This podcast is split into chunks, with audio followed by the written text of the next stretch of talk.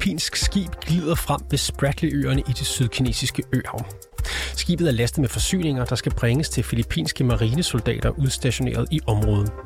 Men i det det filippinske skib nærmer sig den kinesiske kystvagt, sker der noget overraskende. Kystvagten sejler et meget større skib, retter en vandkanon mod det filippinske skib. Den filippinske kystvagt deler efterfølgende billeder på de sociale medier, som viser kineserne blokerer filippinernes færd i havet. Og med det er der igen blevet skubbet til den konflikt, der i forvejen ulmer i farvandet. Du lytter til konfliktzonen, hvor vi ser nærmere på den seneste udvikling i det sydkinesiske hav, et strategisk vigtigt område, hvor Kina mener at besidde stort set det meste. Mit navn er Oliver Bernsen.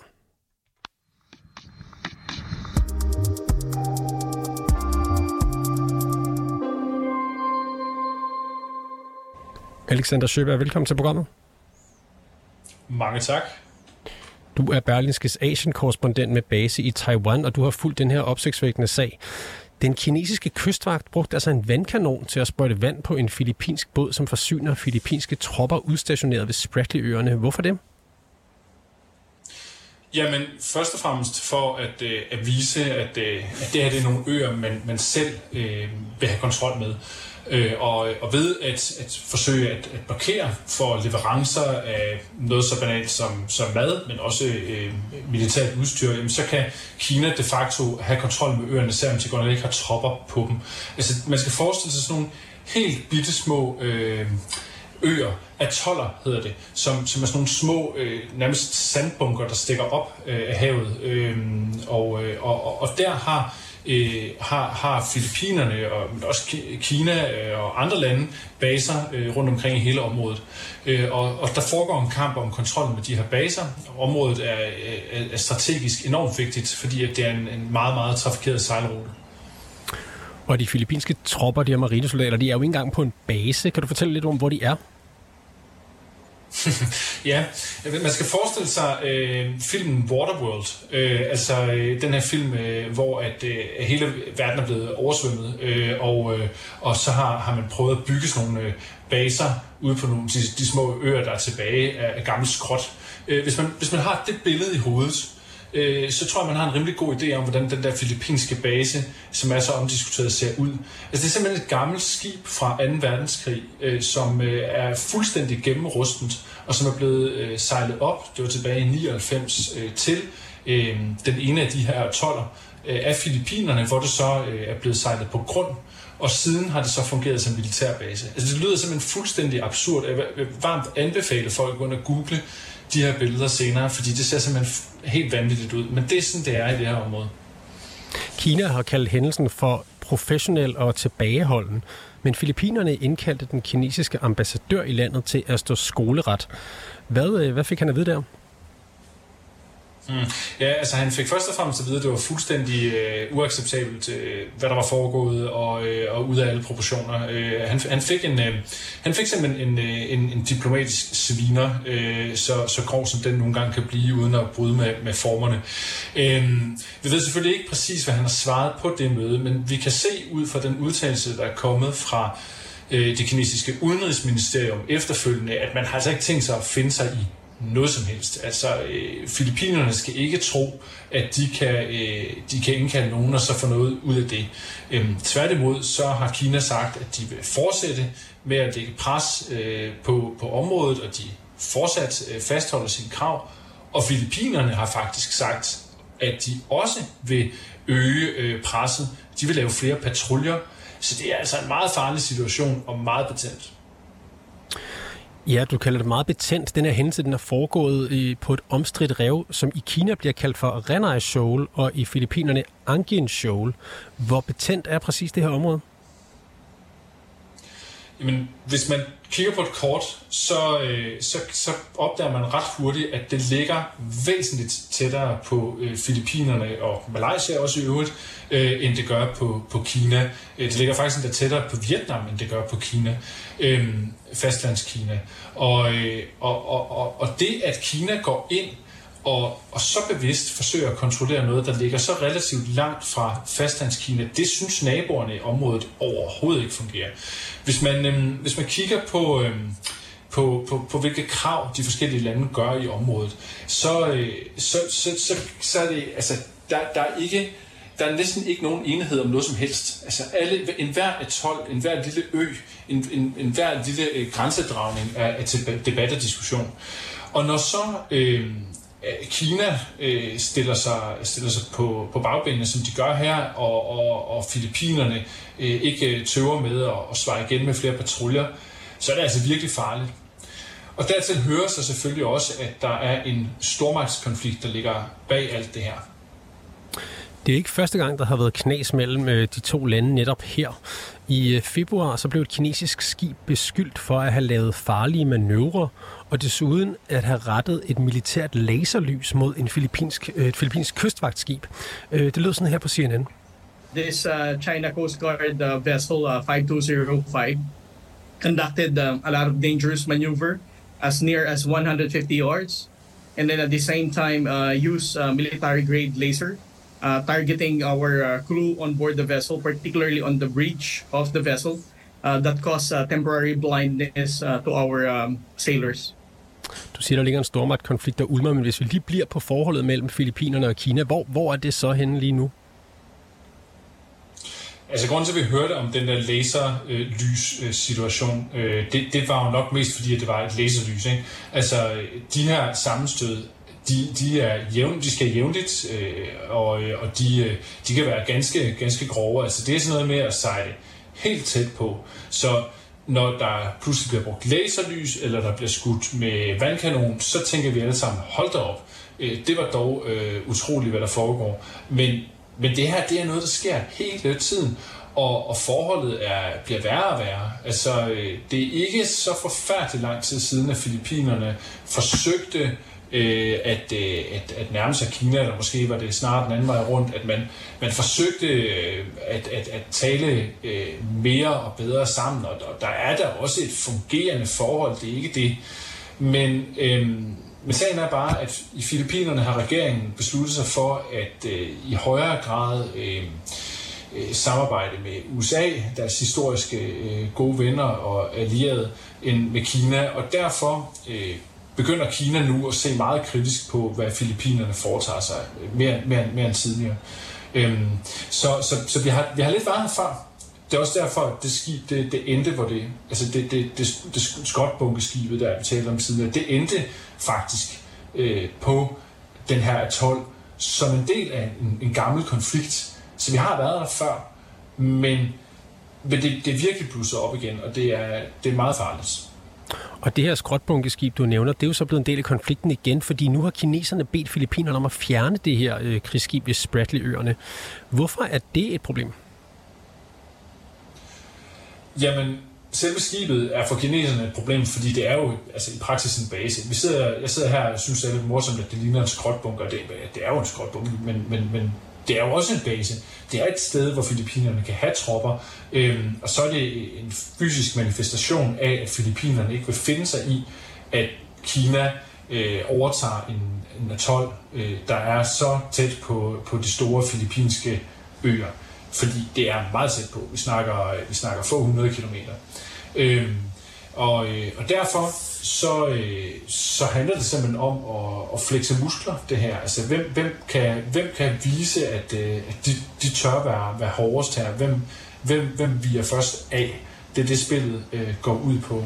Øhm, og det er også derfor, at, øh, at, at man, man ved jo nok godt for Kina, at det, det, kan, det kan blive meget farligt at, at eskalere lynhurtigt. Det er nok derfor, man trods alt øh, kun i godsøjne har brugt en vandkanon øh, eller laserlys, og ikke begynder at, øh, at skyde skarpt. Fordi det var jo også en mulighed. Har Filippinerne så tænkt sig at rette ind i forhold til det kinesiske krav om at fjerne det her grundstøtte skib?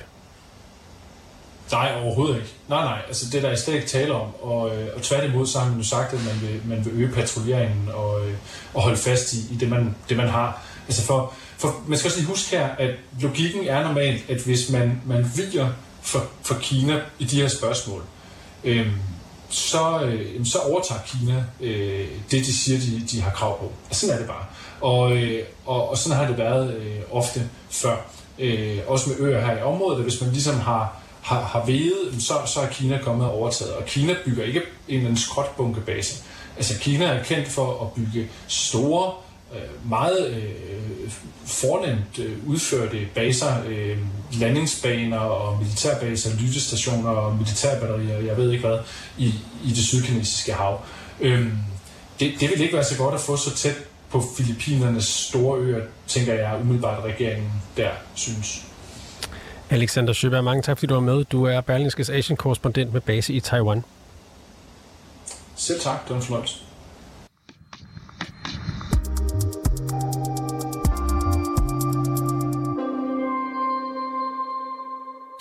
Vandkanon-episoden er altså bare, øh, mellem Kina og Filippinerne er bare et af mange eksempler på, at spændingerne øges i det sydkinesiske hav.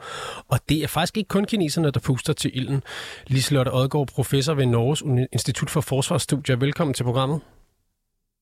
Tak. Hvilke eksempler har vi ellers set på, at nationer øh, eskalerer spændingerne i det sydkinesiske hav? Jamen, det er jo især Kina, fordi at øh, det er Kina, der også øh, er hovedaktør i en strategisk konkurrence med USA. Øhm, der er mange, der gør krav gældende i området, øh, så det er uklart, fordi folkeretten er så kompleks øh, på det sydkinesiske hav. Øh, så er det uklart, hvem der har ret til hvad øh, og det er noget, som juristerne stadigvæk skændes over. Så i folkeretlig forstand kan du sige, at der er mange overlappende konflikter, og der er øh, lande som Vietnam, øh, Malaysia, Brunei øh, og Indonesien også blevet involveret. Og så kan man sige, at de nogle gange griber til midler, øh, fordi at Kina bliver stadig mere attrakt, øh, aggressiv i området, som øh, som så virker provokerende øh, på Kina. For eksempel så, så indklagede Filippinerne jo øh, Kina for den internationale domstol i Haag øh, i midt 2010'erne, og der kom en kendelse i 2016 om, at Kinas krav i området var fuldstændig urimelige øh, og ikke øh, kunne finde hold i folkeretten. Og det, den, øh, hele den proces var Kina ikke med i, fordi Kinas opfattelse er, at, at det sydkinesiske hav, det sådan set er suverænt kinesisk territorium, eller det er i hvert fald til synlædende deres opfattelse. Og derfor så mener de slet ikke, at det skal få en folkeretslig domstol, så de var slet ikke med i processen. Og det gjorde jo så dem ekstra vrede, og siden har de opført sig mere aggressivt over for Filippinerne. Og så spiller den her strategiske konkurrence ind, fordi det sydkinesiske hav, både i økonomisk og sådan militærstrategisk forstand, er et centralt område omkring en fjerdedel af verdens olie, kommer for eksempel igennem det her område, og øh, der er masse, altså USA har traditionelt domineret området militært. De har jo allieret som Filippinerne og Thailand i området, og det bryder Kina sig ikke om. De ligger så nord for det sydkinesiske hav og skal have deres strategiske ubåde for eksempel ud igennem det sydkinesiske hav. Øh, så de vil gerne skubbe USA's og dets allieredes dominans af det her område tilbage. Og et af virkemidlerne, det kan jo være at sætte fortolkningen øh, af, hvad der er ret og pligt øh, til debat. Og det er noget af det, Kina gør. Så vi har altså en situation, hvor, hvis jeg lige skal opsummere, at Kina har en øh, lidt usædvanlig, eller lidt, øh, hvad skal man sige, ensomt syn på, øh, hvem der har ret til at være i det her område. Ja, det der er usædvanligt ved Kinas krav, det er ikke så meget, at at argumenterne er angribelige, fordi at det gør de så faktisk alle sammen skyldige i, i større eller mindre grad. Det gør Filippinerne og Vietnam og de andre også. Men det, der er usædvanligt ved Kinas krav, det er, at de ikke rigtig har gjort rede for præcist, hvad er det for en slags maritime zoner, de mener, de har i området, og hvor går helt præcist grænsen for de her zoner. Så når enhver, der sejler ind i det her område, vil ikke vide, om de er i en zone, så hvor Kina mener, at de bare for eksempel har ret til ressourcerne, som olie, gas og fisk, eller mener de, at det her område er territorielt suverænt territorium, hvor alle skal ligesom melde deres ankomst, inden de kommer ind i området, øh, og i, i hvert fald især militære fartøjer, men også andre fartøjer. Det har Kina ikke specificeret, og det er helt usædvanligt, fordi det efterlader jo andre lande, altså i fuldstændig, eller alle andre aktører, der kommer ind i området, og der er rigtig mange skibe, både kommercielle og militære og kystvagter og alt muligt andet, øh, som faktisk ikke aner, hvad Kina mener, de har ret til. Så når de lige pludselig gør sådan noget, som for eksempel at blokere øh, Filippinerne fra at komme ud til et rev, som de faktisk øh, har besat, øh, og, og nægter dem at genforsyne øh, de folk, de har i området, jamen så ved man ikke, altså, hvad signalerer det? Signalerer det, at Kina mener, at det er deres øh, territorial øh, farvand, som Filippinerne så lige pludselig kommer i, eller er det bare fordi Filippinerne fisker i området? Altså, det er helt enestående, altså, og det giver jo en ekstrem usikkerhed for andre, at de ligesom ikke ved, hvad de kan regne med fra Kinas kant. Øh, det er jo ikke usædvanligt, at stater ikke overholder folkeretslige forpligtelser, som de har skrevet under på. Men det er usædvanligt, at man trods alt ikke klargør, hvad ens opfattelse af, af ret og pligt er. Altså, og det gør jo, at andre er totally in the dark, når de sejler ind i området. Og det er en af grundene til, at USA, Europa, Australien og andre de laver det, man kalder Freedom of Navigation Operations, eller gennemsejler og overflyver området for at gøre opmærksom på, at de mener det internationale farvand. Så hvis man ikke gør det, så er der risiko for, at Kinas øh, adfærd den får en eller anden retskraftig virkning. Øh, I hvert fald sådan, altså det her med, må man sejle ind med militære fartøjer mm. overalt og sådan noget. Og det er fordi, at dele af det, Kina gør i det sydkinesiske hav, det er der faktisk også andre udviklingslande, der gør øh, i deres øh, erklærede maritime zoner. Så man er nødt til ligesom at vise, vi mener, at det her er internationalt farvand, og Kina må ikke, må ikke bare gøre, som der passer dem, fordi folkeret meget baseret på, hvad stater gør i praksis over en længere periode. Så, så Kina har altså nogle spil, de har ligesom deres egne spilleregler for det her område, som de ikke deler med andre. Det lyder jo næsten som ja. en opskrift på en uh, konflikt, der kun kan eskalere. Ja, og det er også sådan, det er. Og der er ikke rigtig nogen, der er villige til at give køb her, fordi for Kina er det ekstremt vigtigt øh, at øge deres strategiske kontrol med et område, der har enorm både militær, men også økonomisk betydning. Øh, for alle.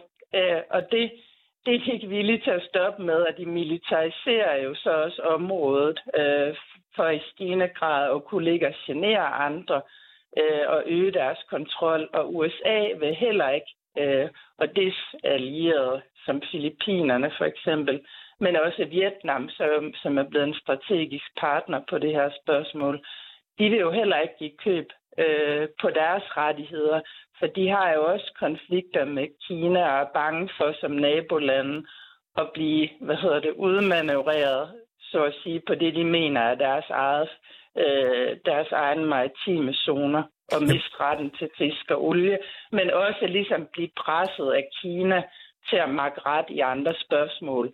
Så, så, så der er jo flere niveauer af konflikter her, der er både den mellem USA og Kina, og så er der den mere lokale, som handler om, at der lige pludselig er en global stormagt, som forsøger at undertvinge nogle lande, der ikke har så mange ressourcer, og derfor har svært ved at svare igen på Kinas provokationer, som holder sig i et gråzoneområde for at undgå at udløse for eksempel, at USA øh, kommer til Filippinernes forsvar med militær magt.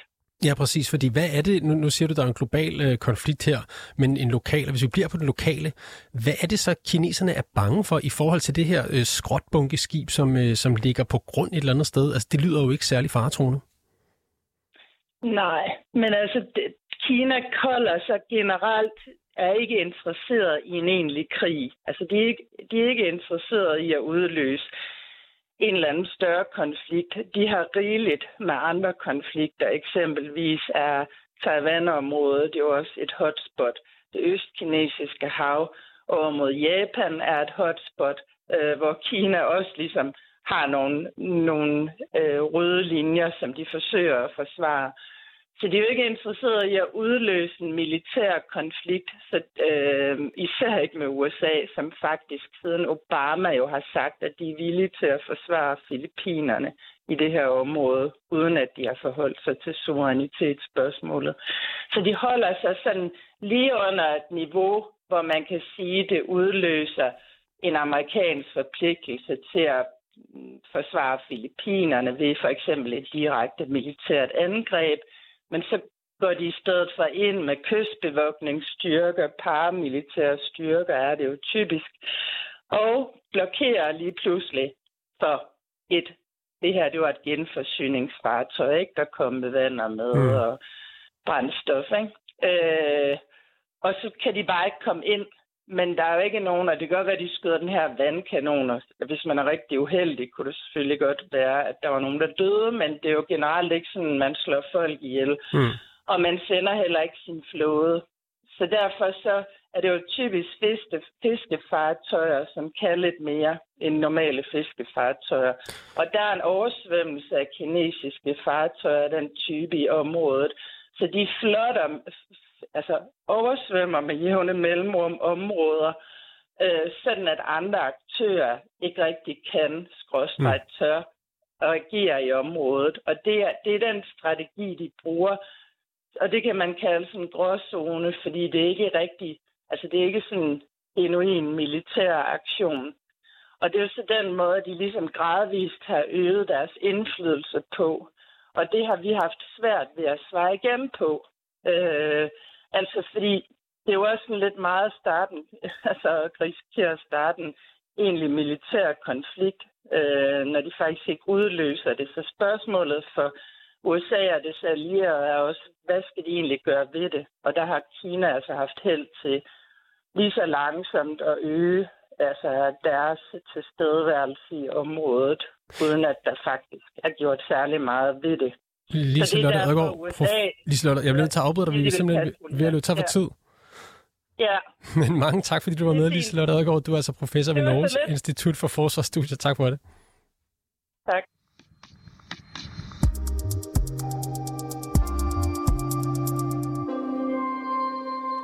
Du har lyttet til dagens afsnit af Konfliktzonen 24-7's udenrigsmagasin.